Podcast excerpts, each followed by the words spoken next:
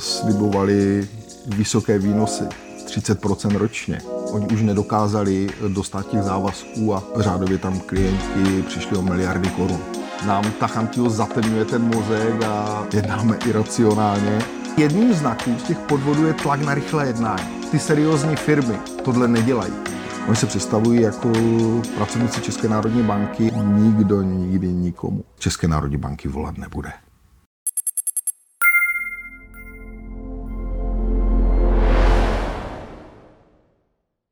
Dnes nás čeká důležité téma, čekají nás finanční podvody.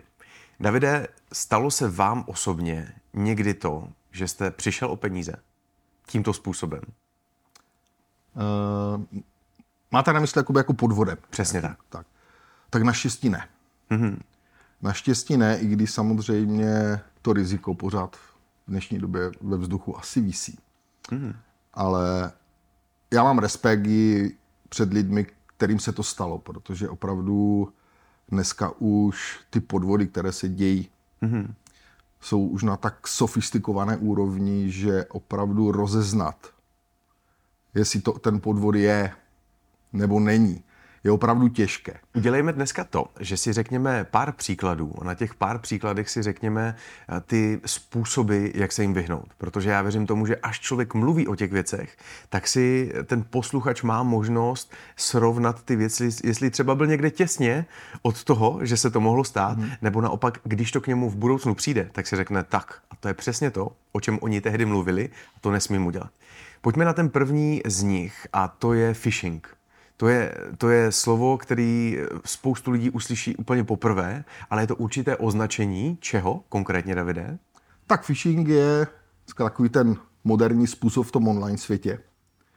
Těch podvodů, kdy asi možná se s tím setkal určitě každý. Jo, ať je to formou e-mailu mm-hmm. nebo SMS zpráv a dneska už je to i formou třeba fyzického telefonátu. A u toho phishingu vždycky po vás je nějaké jednání. Většinou kliknutí na nějaký odkaz. Eh, eh, dneska už opravdu je to natolik sofistikované, že třeba ta zpráva jo, nebo i ten e-mail se jako tváří jako důvěryhodný zdroj, mm-hmm. třeba banka, mm-hmm. jo, nebo nějaká opravdu známá společnost a e, vždycky chtějí potom dotyčném, aby udělal nějaký úkon formou kliknutí na nějaký odkaz. Tady asi jediné řešení je neklikat. Hmm. Hmm. Neklikat, pokud opravdu si nejsem jistý, že uh, ta zpráva je opravdu určená mně a že se týká něčeho, co já potřebuju s tou druhou stranou řešit.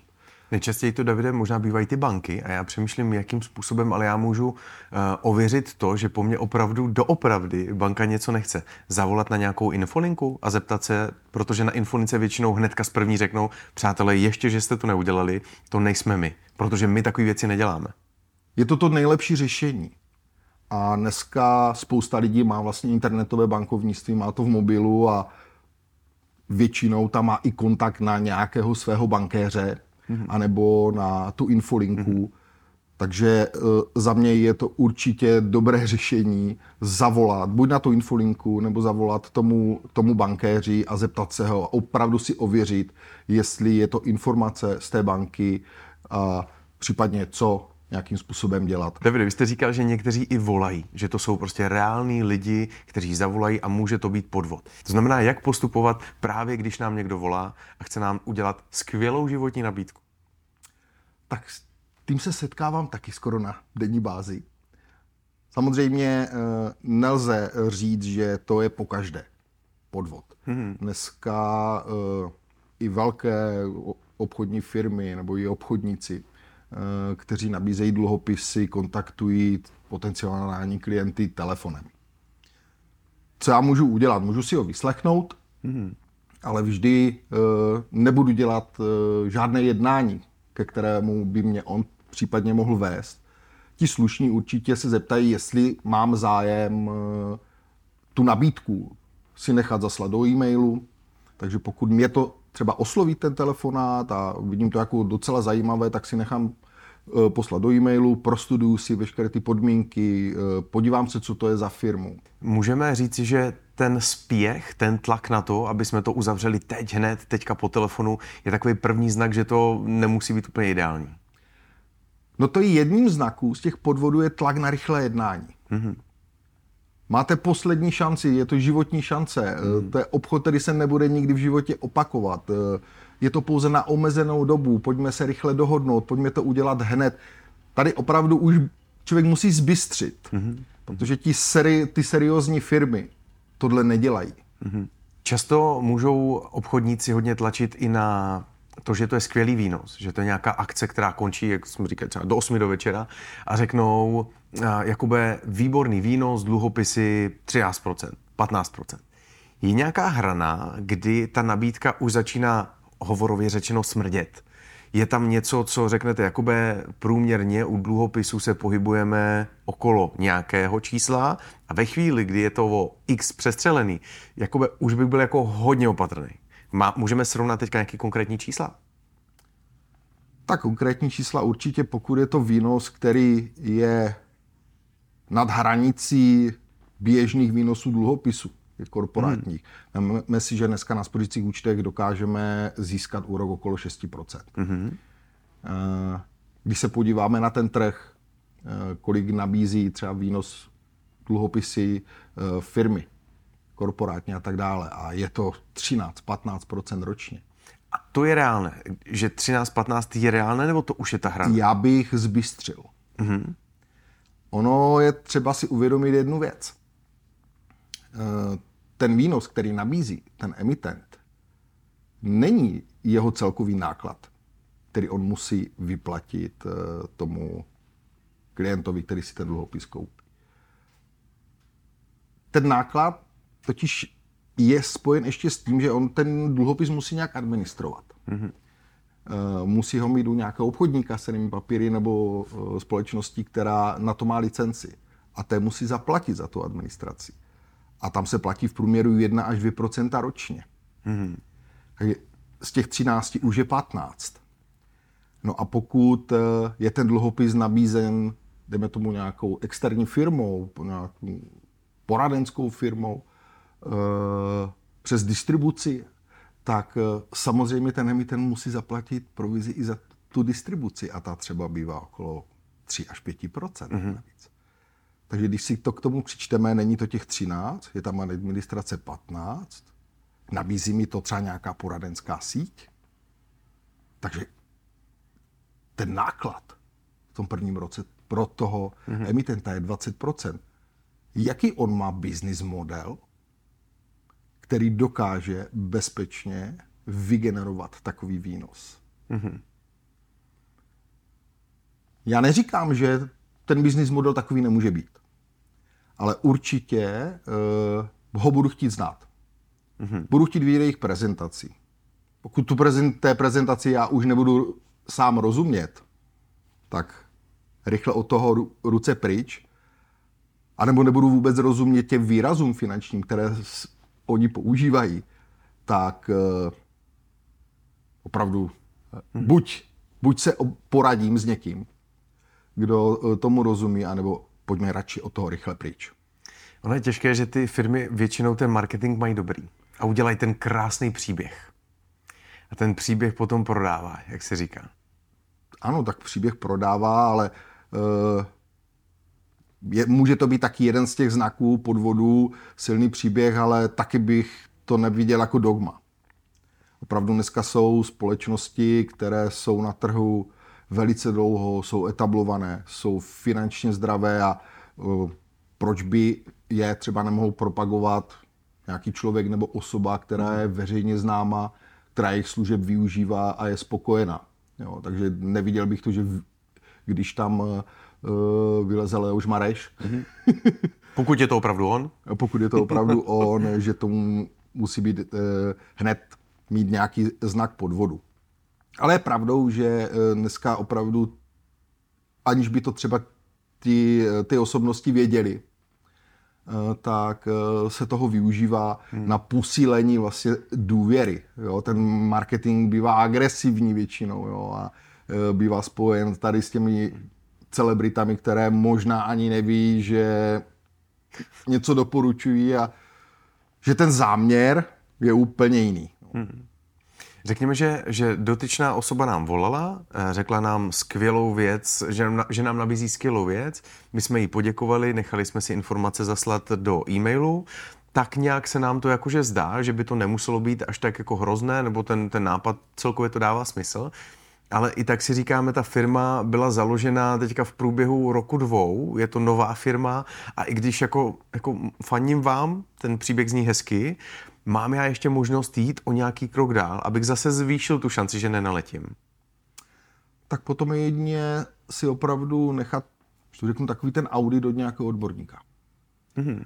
Pokud se bavíme třeba o těch dluhopisech, opravdu běžný člověk nedokáže posoudit, jestli ten business model je životaschopný. A pokud je to společnost, která je tady na trhu krátce, neříkám, že nemůže být úspěšná mm-hmm. a že to uh, nemyslí dobře a že ten business model opravdu uh, je, je výborný. Ale pokud já nemám opravdu tu vnitřní jistotu, že si kupuju něco, čemu opravdu rozumím, tak najít si toho odborníka a radši si třeba zaplatit. Mm-hmm. Jo, mm-hmm. Protože furt je lepší uh, zaplatit si 2000 korun za nějaký audit, mm-hmm. než přijít o 200-300 tisíc. Mm-hmm. Máme nějaké příklady velkých firm, který to u kterých to úplně nedopadlo. To, co, co vás třeba napadne v posledních roku, dvou, tří. A to víceméně mám pocit, myslím si, že máme jedno, jednu myšlenku společnou a to nebyla úplně malá firma. no tak eh, těch firm bylo víc. Eh, tady bych neřekl, že to je podvod, eh, ale samozřejmě je tu kauza Arca Capital, ano. která vydávala směnky. Mm s úrokem 8% a více, kdy si financovala, financovala svůj biznis, ale přišla korona, přišly vnější vlivy a uh, oni už nedokázali dostat těch závazků a tak vlastně šli do úpadku, kde opravdu řádově tam klienti přišli o miliardy korun. Tady taky to bylo určitě zapříčiněno i tím, že měli opravdu silnou distribuci eh, finančních poradců, kteří byli královsky placení. Řeknou, umývali si šampaňským auta. Hmm. Hmm. A prostě ty okolní vlivy ekonomické a možná i to hospodaření a to, jakým způsobem, do jakých projektů uh, oni investovali uh, rizikových, uh, je stálo to, že prostě nedokázali ustát ty závazky a v momentě, kdy už ten tok toho cashflow, že nepřicházely i další nové peníze, aby oni mohli vyplácet ty další směnky, tak uh, jim způsobilo to, že uh, už těch závazků nedosá, ne, nedostáli a skončili tak, jak skončili. Davide, ale Arka bohužel nebyla jediná firma, která lidi zklamala. Kdo vás ještě napadá? tak teď asi nejvíc rezonuje médií jeho investment, eh, což ve finále je asi 2,3 miliardy. Za dva, dva roky jsme říkali. Mm, mám, myslím si, že za dva roky to tak bylo. Jo, nevím to úplně přesně, ale taky to byl ten klasický znak jako možná toho podvodu. Eh, spíše tady bych to viděl jako Ponzi schéma, mm-hmm. kdy slibovali vysoké výnosy 30% ročně. Mm-hmm. Garantované ty výnosy. Mm-hmm. Že ty výnosy jsou konzistentní, trvalé a samozřejmě tady, když jsem si tu informaci četl, tak mě napadla myšlenka, tady se skloňuje finanční gramotnost lidí, že je malá nebo že není úplně dobrá. A když jsem si tak pročítal tu informaci, tak jsem si řekl, je tady člověk, který měl firmu, uh, poslal jeho investment, poslal 29 milionů korun. Takže tenhle člověk, pokud má firmu a vybuduje si, vydělá takové peníze, tak asi nebude finančně negramotný. Takže mě se to jenom srovnalo v tom, že to je opravdu ta chamtivost. Mm-hmm. Je to chamtivost, která není doménou jenom Čechů, ale prostě doménou všech asi lidí na planetě. kde opravdu nám ta chamtivost zatemňuje ten mozek a uh, jednáme iracionálně. Davide, já si pamatuju, jak jste mi říkal, že byste všem přál, aby vydělali hovorově tu raketu. Aby, viděl, aby, aby našli ten svůj projekt, který bude krásný, skvělý, úžasný, výnosný. Ale bohužel ruku v ruce s tím bohatstvím na první pohled, s těma krásnýma ziskama jde i to riziko. A v tom co teďka říkáte, cítím to, že by neměla být chamtivost nejen, nejenom na straně těch, kteří vytváří ty fondy a vytváří tady ty věci, které můžou být, nebo dluhopisy a tak dále. Ale že by tam asi neměla být ani ta chamtivost nás, jako lidí, kteří chtějí nějakým způsobem nějaký peníze šetřit. Jste říkal, že 30% už je taková, takový ten obláček, který už je možná tak daleko, že ve chvíli, kdy bychom ho chytili, tak je malá šance, že ho prostě chytíme. Jaká je podle vás ta cifra nebo ty, ty procenta, které jsou pro nás aspoň trošku znakem toho, že je to reálný? Že prostě sem ještě jo, od, odsud dál minimální šance na úspěch. Já neříkám, že nemůžou být projekty, které vydělají 30-50% ročně. Eh, nebo i startupy, které vydělají stovky procent. Ale většinou ty startupy nejdou cestou těm retailovým investorům většinou jdou cestou, že poptávají velké investory, kteří dokáží i posoudit ten startup. A hlavně, oni ví, že takových 90% startupů do tří let skončí.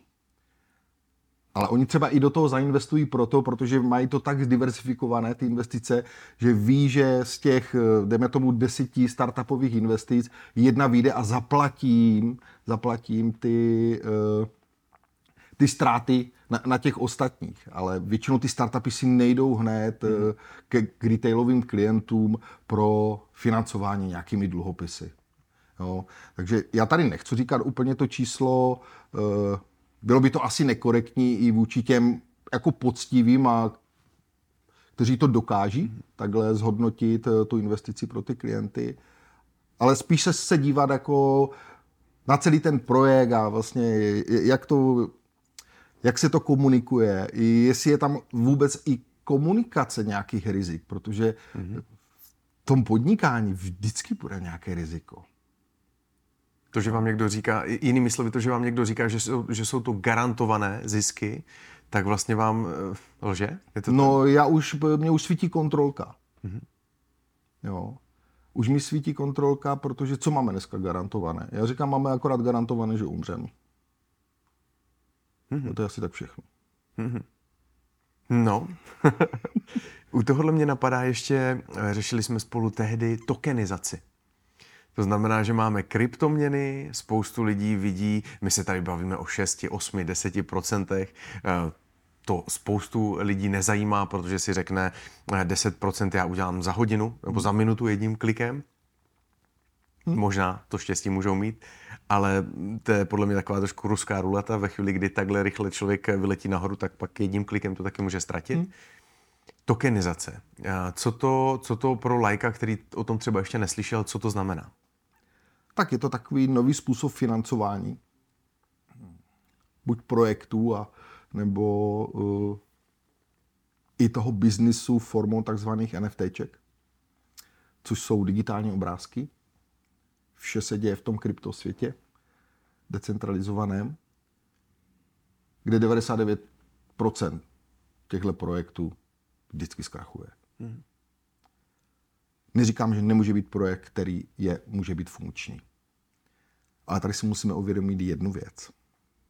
Díky tomu, že to je decentralizované a všechno probíhá i platbou přes eh, kryptoměny, ať je to Ethereum nebo je to Bitcoin, přes kryptopeněženky, tak my kolikrát vlastně ani nevíme, kdo za tím stojí. My možná ani neví, vlastně nezjistíme, kde ty peníze pošleme. Mm-hmm. No.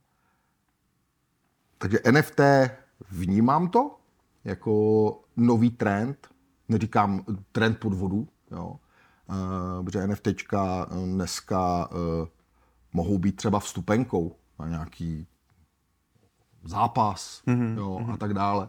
Jo, takže e, nechtěl bych to zabalovat jenom e, jakoby do těch podvodů, ale pokud e, někdo vám řekne, kupte si NFT a to vám bude vydělávat peníze a bude vám vydělávat 20, 30, 50% ročně, tak zase se budu ptát, jaký je tam zdroj toho biznesu. Jakým způsobem se budou generovat ty peníze. Jo. A kdo hlavně za tím stojí. Takže asi tak. Často asi uslyšíte větu, věřte nám. No.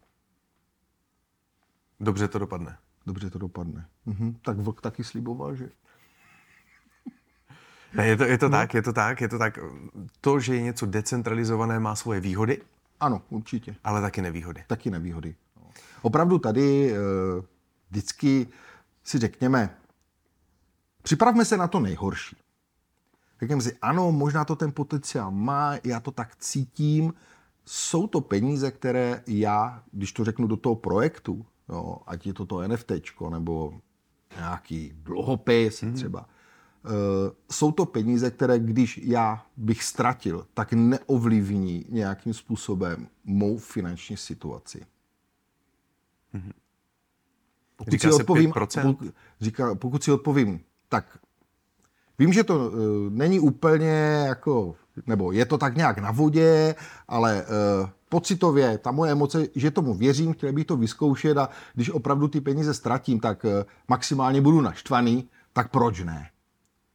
Ale jít si do banky a vzít si na to úvěr, uh, protože se probudí ta chamtivost, jo, uh, a vložím do toho tyhle peníze a potom mi vzrůstají ještě další závazky a závazky a tak jako ne, ne, ne, ne, ne. Takhle ne. Přemýšlím, Davide, jestli můžeme ještě vymyslet nějaké podvody, které se staly v posledních týdnech, měsících, letech.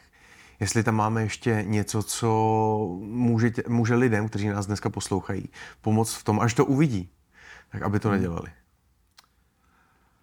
Vím, že teď eh, docela uh, je v kurzu a řeší to i policie, co jsem zaznamenal v médiích, eh, jsou telefonáty přímo pracovníků z České národní banky.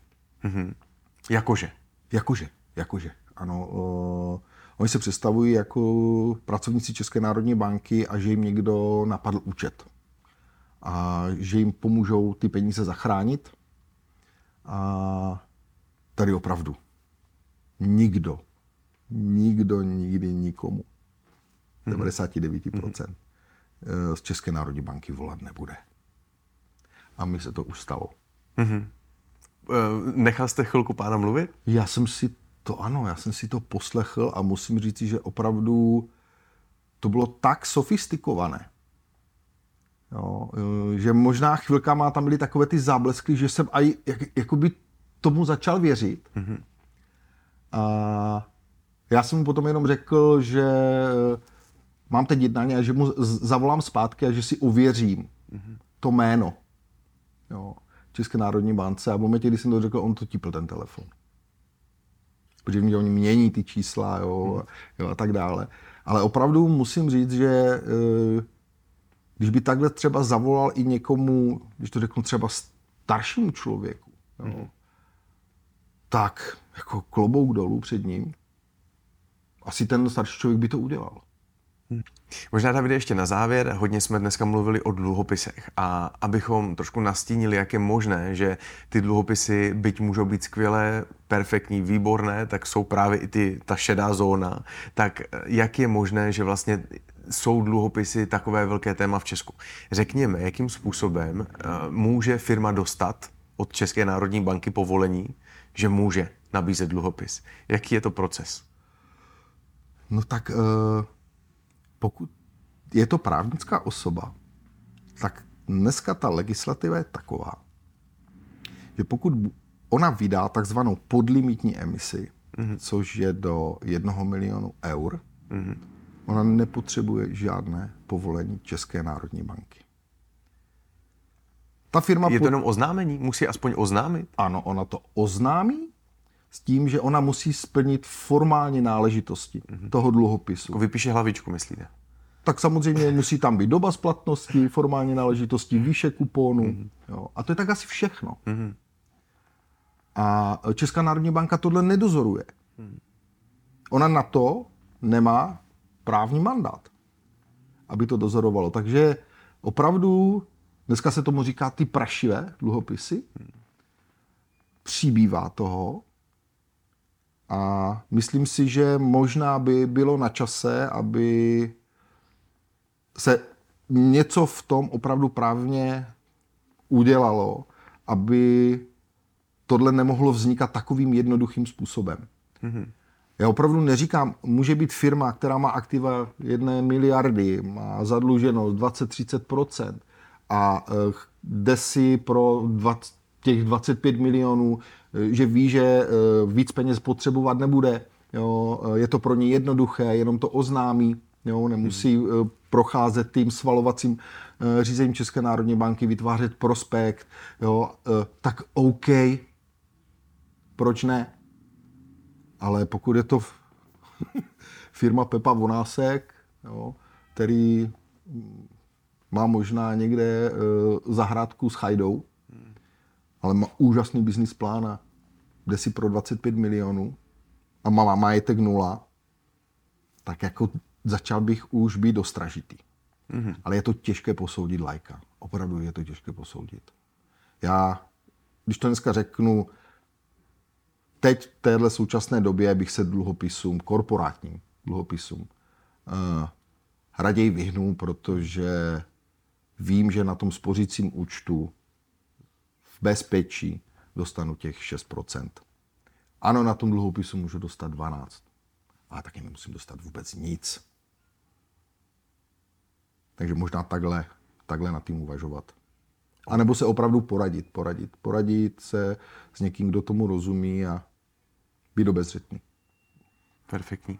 Davide, díky moc za dnešní rozhovor, díky moc za to, že jsme dali možnost lidem nahlídnout do toho, co si myslím, že běžně neřeší. Hmm. Protože člověk už musí mluvit s odborníkem na to, aby se dokázal do tématu dluhopisů a tady těch podvodů, pokud se ještě nespálil a už hmm. si na to fakt nedává velký no. pozor, tak nemá možnost sám si to takhle nacítit. Hmm.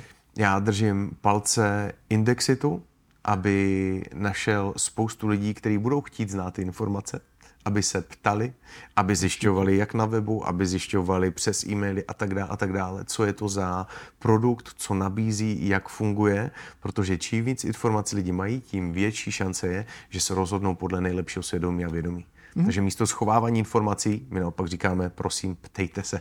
Ptejte se, určitě. Já říkám, žádná otázka není špatná. Děkuji moc. Hezký den. Taky, děkuji. Hezký den.